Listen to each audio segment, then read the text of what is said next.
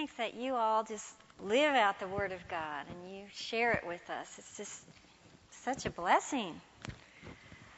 And you all look so beautiful, and we can wear sandals again. Except you didn't want to see my feet, so I don't have sandals on. My feet aren't spring ready yet, so.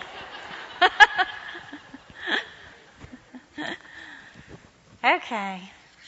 I found a couple of um, jokes from Ted because I thought we need something that goes along, because this is pretty heavy stuff, that sort of talks about the attitudes we're going to be talking about today.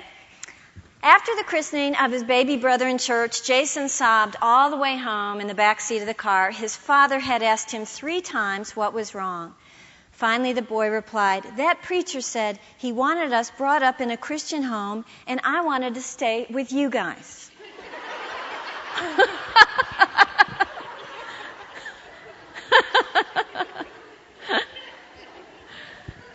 okay, here's another one. A mother was preparing pancakes for her sons, Kevin 5 and Ryan 3. The boys began to argue over who would get the first pancake, and the mother saw the opportunity for a moral lesson. If Jesus were sitting here, he would say, Let my brother have the first pancake. I can wait. So Kevin turned to his younger brother and said, Ryan, you be Jesus.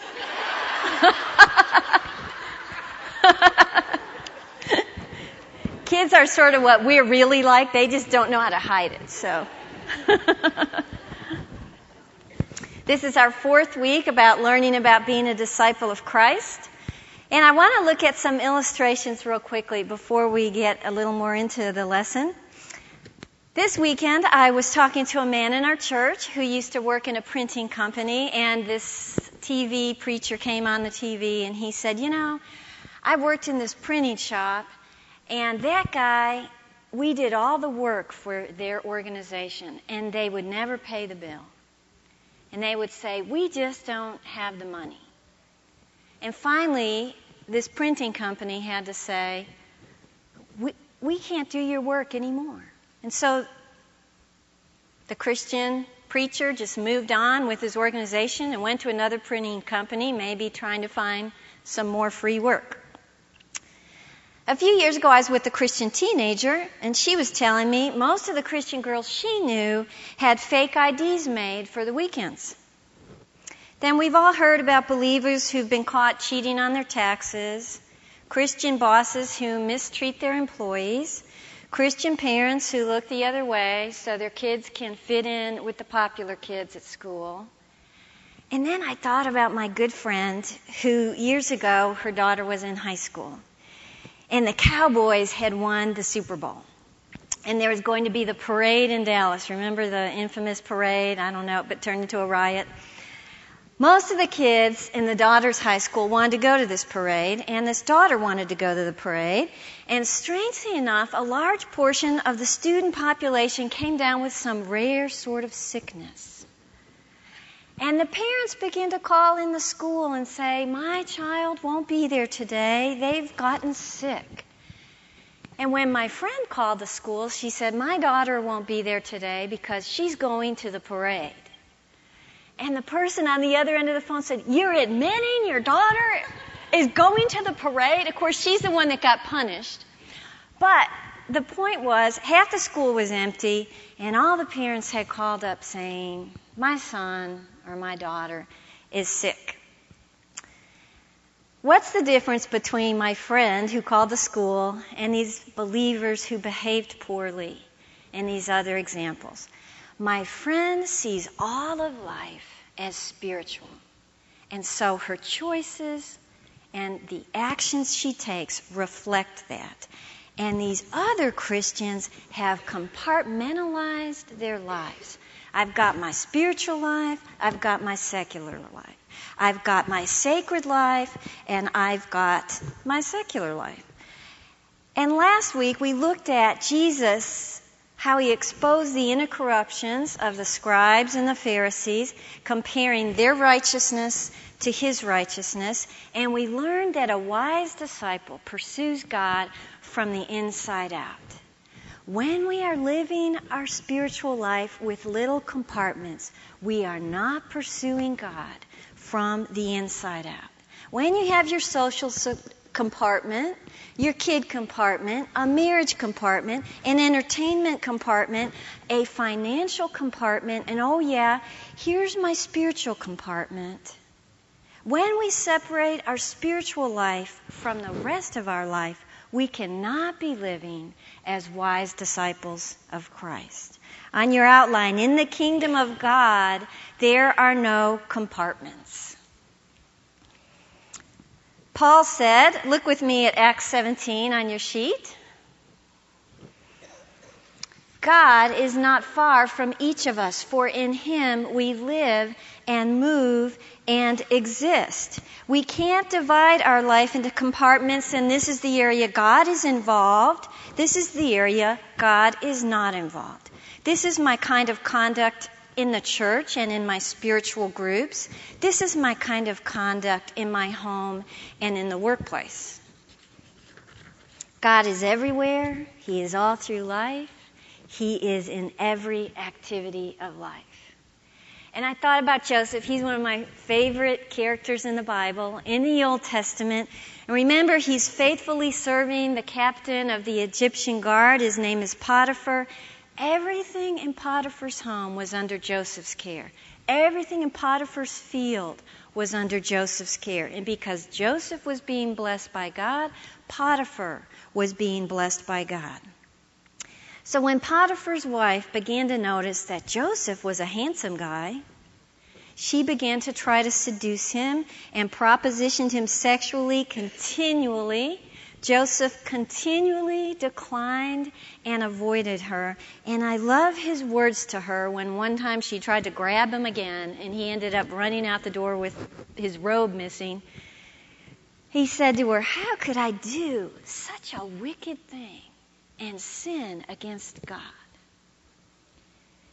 In God, he lived and moved and had his being and his sexual life wasn't in a separate compartment than the rest of his life. And I'm sad to say there's a lot of Christians that that is not true.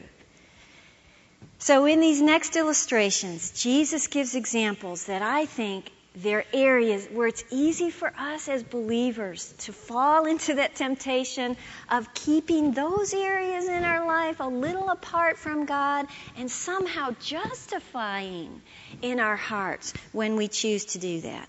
And I want to mention this. He isn't saying in these passages, you just lie down and be a doormat. Just get abused by people. It's not his point. What he's saying is, don't be like the rest of the world. You are the salt and the light. Be different than how the world responds to all of these situations. Be like me. Take on my greater righteousness. So let's look at the first one, chapter 5, verse 33. Again, you have heard that it was said to the people long ago, Do not break your oath, but keep the oaths you've made to the Lord. But I tell you, do not swear at all, either by heaven, for it is God's throne, or by the earth, for it is his footstool, or by Jerusalem, for it is the city of the great king. And do not swear by your head, for you cannot make even one hair white or black. Simply let your yes be yes and your no, no. Anything beyond this comes from the evil one.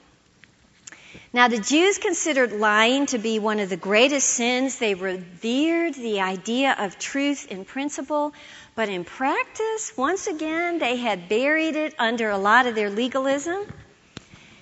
Even though time and time again in the Old Testament, God had said, You have to honor your oaths. Look at Numbers 30. If a man makes a vow to the Lord or takes an oath to bind himself with a binding obligation, he shall not violate his word. He shall do according to all that proceeds out of his mouth. And so by law, oaths were to be made only in God's names.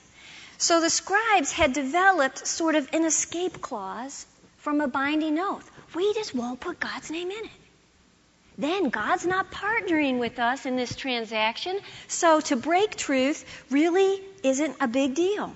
They came up with this passage from Leviticus 19. They came up with this idea. You shall not swear falsely by my name so as to profane the name of your God. I am the Lord. So they would say, well, let's swear by your head, by Jerusalem, by heaven, by earth, swear by anything but, but God. Then God's not a part of it. What a great example of a compartmentalized life. We've got our sacred oaths and we've got our secular oaths. Having a secular oath by swearing on things other than God, let them lie and not feel guilty about it. And so, guess what they did? They all began to make many, many frivolous oaths, insincere vows. No one took each other seriously. And so, once again, God's standard of truthfulness was contradicted in the law, and it was lowered to a level that accommodated the selfishness of the people. Because, guess what? They wanted to lie. They were hampered by God's standard of truth. And instead of calling out and saying, Help me, help me with this standard of truth, they reduced it so it would just sort of match the carnality that they had in their lives. So Jesus puts his finger on this by saying two things in those verses. First of all, he says all of our oaths are associated with God. To carelessly call any part of God's creation as a witness to a false oath was to dishonor God Himself. God is the creator of everything. To use any part of God, His name or creation, knowing you are going to be insincere, that would be sinful because everything that pertains to God is sacred. Jesus is also saying it is ridiculous to try to leave God out of the equation. He can't be left out of the equation. He is a partner in every Christian's transaction. If we belong to God, then our words belong to Him. So we can't tell a lie and somehow think, I have left God out of this lie. Jesus is teaching here why we have oaths in the first place. This is the second thing he says. Oaths are here because of the wickedness of men. If men were truthful, there would be no need for oaths. Oaths are to say to someone, a, to make a statement and then to put an oath to it is to say, maybe you'll think I'm sincere if I add this statement to it. Too bad we can't believe men for their words alone. In fact, I was watching the news this week and someone had just testified in court, and he was on the news, and this is what he said When you are under oath, you tell the truth. and his, his point was when you're not under oath, anything goes. But I was under oath. I had to tell the truth. Oaths were necessary because of evil men and the evil one, Jesus says. And he says you should not be identified with that.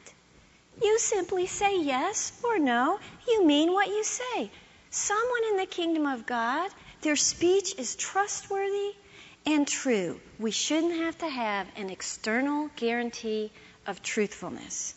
We live our lives in a way that people know what comes out of our mouth.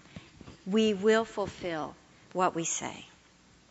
Now, I wanted to mention this. Most commentators don't think Jesus is condemning all oaths here, and here's why they think that. First of all, God in the Old Testament often bound himself with an oath in the scriptures uh, by himself. And Jesus later on would swear an oath to Caiaphas that he was the Son of God. And we also see some of the apostles. Look at what Paul says in 2 Corinthians. I call God as witness to my soul that to spare you, I came no more to Corinth. Now, did they do these oaths so they would be truthful? They had to give these oaths so people would believe them because of the evil and the wickedness in man's heart. That's why they did it. What Jesus is condemning is what the rabbis had been promoting this hypocritical unnecessary, flippant use of oaths that undermine the very purpose of an oath, which was to be truthful. And so he says, get rid of these oaths that are just covering up lies in your life. A truly good man will never need to take an oath, but the fact that oaths still exist proves that men are not good. Just like my friend I saw on the news show. It's not hard to realize how we justify our untrue words today. I just had to think through things in my life, and you can probably think of times in your life. Here's some things that go through our head. I don't want to hurt their feelings. If I tell the truth, it's going to cause a lot of hard situations. I had good intentions. It's just a little white lie. It won't hurt anyone. It makes me look better. It will keep me out of trouble. God says, let me out of the box. Let me get into your world so that what speaks, what you speak, is a reflection of who I am. Look at what Psalm 51 6 says. God desires truth in the innermost being. The kingdom of God will be filled with those who speak with integrity, and a wise disciple understands that everything I say is said in the presence of God. When a disciple is wronged, he is gracious. I was listening to the radio a few years ago, and there was a woman who's a Christian entertainer. She was promoting a book. The name of the book was something like Getting Revenge. And I listened for a while, and she was sort of being lighthearted, and she said, Oh, this is a great book. We all need help when it comes to knowing the best way to get revenge. And then she starts singing, Holy, Holy, Holy. she was a singer. I thought I had misunderstood her she didn't understand what she was saying. She lived with God in separate compartments. The word revenge should not be in a Christian's vocabulary. And we're about to see that once again, the Jewish leaders had twisted God's law in such a way that they used the law of God to justify retaliating and taking revenge for themselves. Look at verse 38. You have heard it was said, an eye for an eye and a tooth for a tooth. And Jesus says, I tell you, don't resist an evil person. If someone strikes you on the right cheek, turn to him the other also. If someone wants to sue you and take your tunic, let him have your cloak as well. If someone forces you to go one mile, go with him two miles. Give to the one who asks you, and do not turn away from the one who wants to borrow from you. Okay, Jesus starts with a verse from Exodus 21 24, eye for an eye and a tooth for a tooth, meaning that the punishment should match the crime when we've been wronged. Now, here's the problem with that. This law was not designed so that individuals could take personal revenge on someone. It was about a judge, for you to go to a judge and him to assess that the punishment and the penalty would fit what happened to you. So, in actuality, this law in Exodus was meant to limit retaliation. It was meant to limit revenge. It was a law of mercy. It was not written to justify going out and taking retaliation in your own hands. It also wasn't literal. Of course, when they say eye for an eye, tooth for a tooth, there was no way you could totally match that. If someone did something to you, like knocked a tooth out, you wouldn't just go to them and say, Time to knock out one of your teeth. That's not what he's talking about here. If someone was wronged, there were five things that the law said the wrongdoer was responsible for the person's injury, their pain, their healing, their loss of time, and for any indignity that was suffered. And how did they help with that? It was financial. It was all about making payment. That way, the rights of the innocent would be protected by the law. When Jesus says, But I tell you, don't resist an evil person, he is saying something amazing. He is saying, the righteous don't necessarily need to claim their rights when they've been treated unfairly. Instead, a disciple of Jesus would be recognized by their humility and selfishness and their graciousness, even when wronged. This isn't easy. It doesn't come natural in the world. I don't know about you. It doesn't come natural for me. It's one of our very first thoughts. And if it's not going to happen from our hands, we sort of wish maybe it would happen some other way.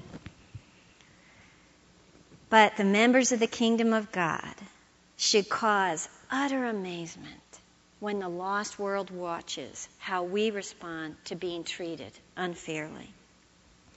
I've told the story before of a 10 year old boy named Chris Carrier. He was outside one day and a man drove up in a truck and said, I know your dad. I've been thinking about buying him a Christmas present. You want to come help me? And the little boy thought, okay.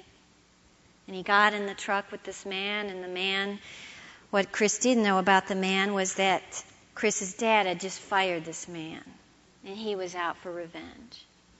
And he took this 10 year old boy and he stabbed him and he shot him in the temple and he left him on a dirt road in the Everglades for six days. And I wouldn't tell this story because it's so horrific, but it has a happy ending, so that's why I'm telling it. He lay there six days before he was found. He miraculously survived, though forever he was blinded in his left eye. That's what revenge looks like. That's what revenge does. Now, Chris grew up and as a young teenager, he came to Christ. And he would tell his story. And eventually, God called him into full time ministry. And one day, he gets a phone call from a detective who says, You know what? I was just with a 77 year old man dying in a nursing home who's confessed to your crime.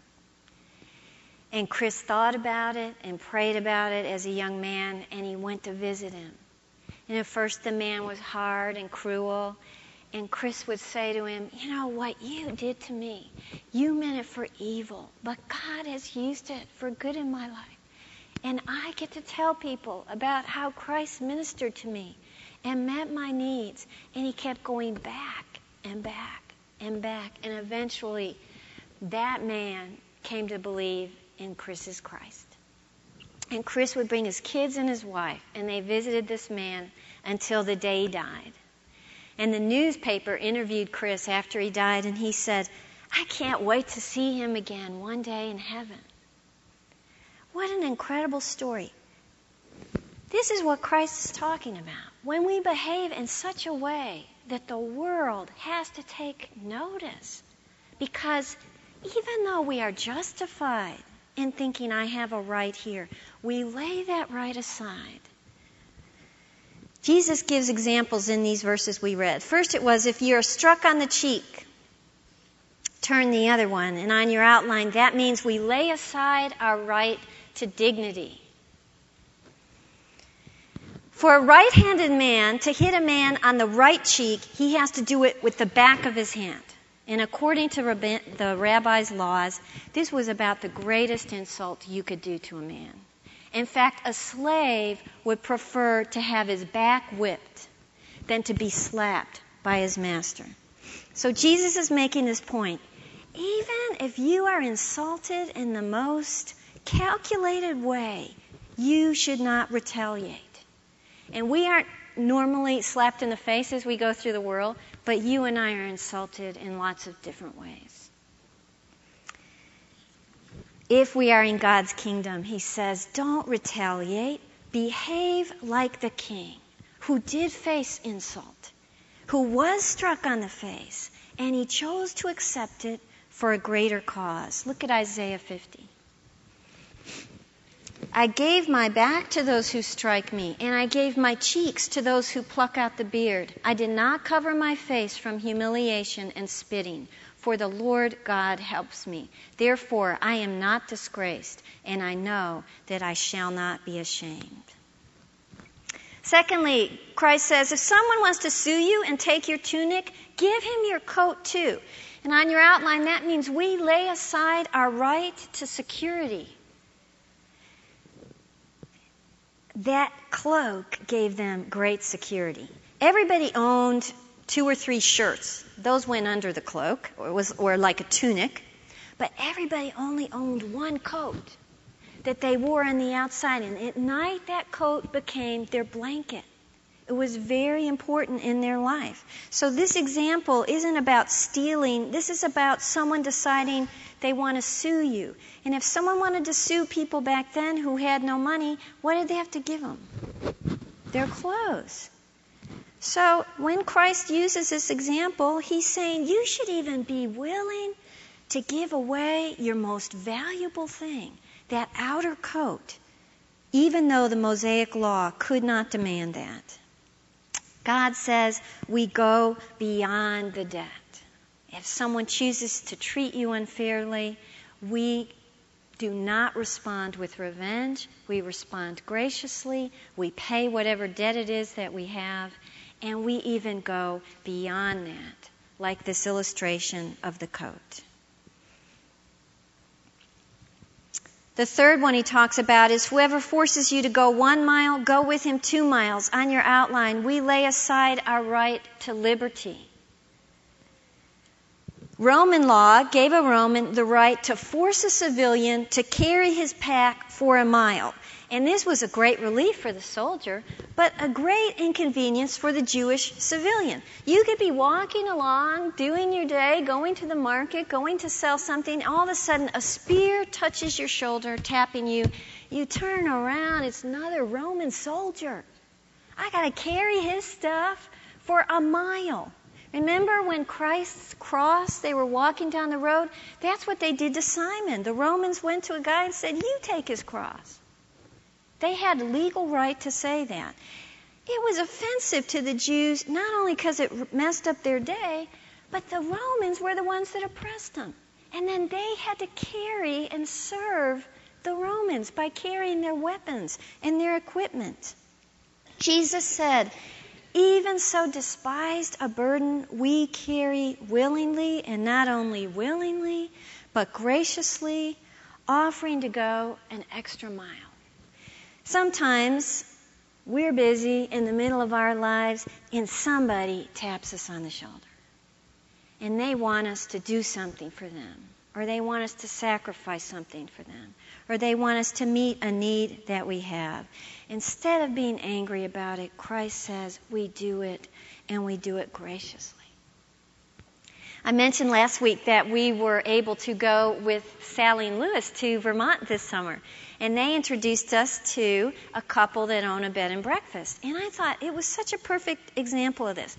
We're there, the sun is setting, there's six of us standing on this gravel driveway under these gorgeous, beautiful trees in Vermont, and we're talking and we're talking. I'm noticing this husband that we just met is kind of acting a little nervous and kind of doing this back and forth. And all of a sudden he says, If you guys would excuse me, and he takes off running into the woods. And I'm like, What, what is this guy's problem? And his wife turns to us and says, Well, in the woods there is a house of our neighbor, and it's 8 o'clock, and every night at 8, my husband goes and gets him ready for bed and puts him in bed because he has Parkinson's disease and he can't do it on his own. And I thought, what a great example of someone willing to give up their liberty and doing it graciously every night at 8 o'clock. This is how citizens of the kingdom behave because where does our freedom lie? Does it lie in having our own free time and getting to do what we want?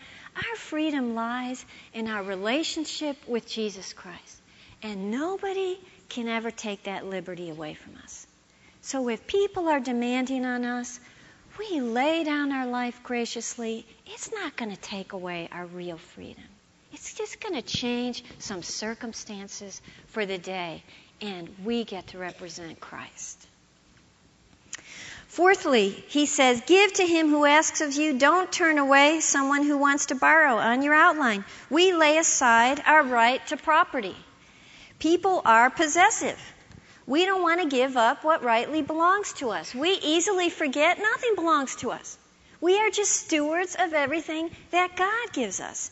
But what Christ is talking about here is when someone has a genuine need, we give to them generously, graciously, enough so that we don't only help them out of their poverty or a hard condition, we go beyond that to try to also remove the humiliation that is connected to people that have needs like that. Lots of people don't want to ask for those things. We can give in a way that also takes away that humiliation they may be feeling. When we do that, we understand I'm really giving to God. We have that perspective. The kingdom of God will be filled with people that have been generous when it comes to meeting other people's needs. Now, letting God out of the box here, I don't know if there's any area of our life we guard more than our rights. We feel justified. We think life has to be fair. In a Christian's world, there is no such thing. We think if we've been wronged, it has to be correct. If we've been insulted, they should pay back. If our time, our money, our freedoms are threatened, we can refuse to help. We deserve that. I had a friend who was in a supermarket parking lot, and a little old man hit him in his car and made a dent in his car. The little old man didn't have any insurance, he didn't have any money. And our friend was a new Christian, and he came to Ted and I, and he was puzzled because he said, all my Christian friends are telling me to sue him. And we were so saddened by that because they had God in a box. This was my right to demand payment from this individual. How do we let God out of that box and let him come into that world? We recognize that the gospel is a cause that is greater than our rights. Every time we guard our rights, with our selfish attitude, we are hurting the rights of others to witness the very character of Christ, who did not seek revenge when he was insulted, who did not refuse the robe off his back, but went to the cross naked, who did not only walk one mile, but in the three years he walked on the earth, hundreds upon hundreds of miles, so he could carry the burden of our sin who gave generously all that he had to give, his very life, that we might be rich. Meaning, he gave up his dignity, he gave up his security, he gave up his liberty, he gave up his property for us. And he could do it because he knew God was in control. A wise disciple understands I am entrusting this situation that is unjust to my just God. We loosen our grip on our so called rights and we tighten our grip on the purposes of God. 1 Peter 2 tells us this. This finds favor if, for the sake of conscience towards God, a man bears up under sorrows when suffering unjustly. For what credit is there if, when you sin and are harshly treated, you endure it with patience? But if when you do what is right and suffer for it, you patiently endure it, this finds favor with God, for you've been called for this purpose. Since Christ also suffered for you, leaving an example for you to follow in his steps, who committed no sin, nor was any deceit found in his mouth. And while being reviled, he did not revile in return. While suffering, he uttered no threats, but kept entrusting himself to him who judges righteously. When a disciple is hated, he loves. Let's look at that, verse 43. You've heard it was said, love your neighbor and hate your enemy, but I tell you, love your enemies, pray for those who persecute you, that you may be sons of your Father in heaven. He causes his sun to rise on the evil and the good, and sends rain on the righteous and the unrighteous. If you love those who love you, what reward will you get? Are not even the tax collectors doing that? And if you greet only your brothers, what are you doing more than others? Don't even pagans do that? Be perfect, therefore, as your heavenly Father is perfect. Jesus again contrasts the Pharisees' sense of love with his true sense of love. And they had twisted the law to say, you only have to love the people you get along with. That's how they defined a neighbor. The people you like. And then you get to hate the people that are your enemies. They sort of added that. Jesus says that's never right. I'm going to tell you, love your enemies. What? They thought not only did they have the right to hate their enemies, they thought it was their duty to hate their enemies. I read one of the rabbi traditions, and it actually said if you see a Gentile fall into the sea, make sure you do not lift him out. He's an enemy. You hate him. You let him drown. like we tend to do, they had an enemy compartment that they tried to leave God out of so they could justify their bitterness and their hatred and their anger without letting God get in the way. God's love is so great, He says, even embrace your enemies. Because guess what? When our sin made us His enemies, He was never our enemy. In the same way, a wise disciple is never an enemy of those who may be an enemy to them. I read about a Scottish reformer, George Wishart. He was sentenced to die, a heretic, but when the executioner came to George, he knew that he had worked endless hours helping people with the plague. And so when George looked at the executioner in the face, he could see that he was really wrestling with taking his life. And so George leaned forward, kissed the executioner on the cheek, and said, Sir, may that be a token that I forgive you. This is what we're to do with people who claim to be our enemies. We don't let them become our enemies. Jesus says we pray to respond to those kind of people. When we pray, all of a sudden God makes us realize it's not about what they did, it's about who they are and that they need to understand who Christ is. And when we love that way, we will be like children of God. 1 John 4 says, We've come to know and have believed the love which God has for us. God is love. And the one who abides in love abides in God, and God abides in him. And Jesus says, hey, God's love is impartial. He rains on the righteous and the, and the evil. He sends sunshine on the evil and the good. This is the kind of love I want you to show. Loving people without respect to merit or what they deserve. Otherwise, you're no different than anyone else. In fact, he uses illustrations here. Who are the two people the Jews hated the most? Gentiles, which in this verse are called pagans, and tax collectors. And so he says, You're just like them. The very people you choose to hate, that makes you just like them. We all know to let God out of this box. We've all had enemy compartments before. We somehow justify them because we've been treated unfairly. But it doesn't feel good to hang on to that compartment.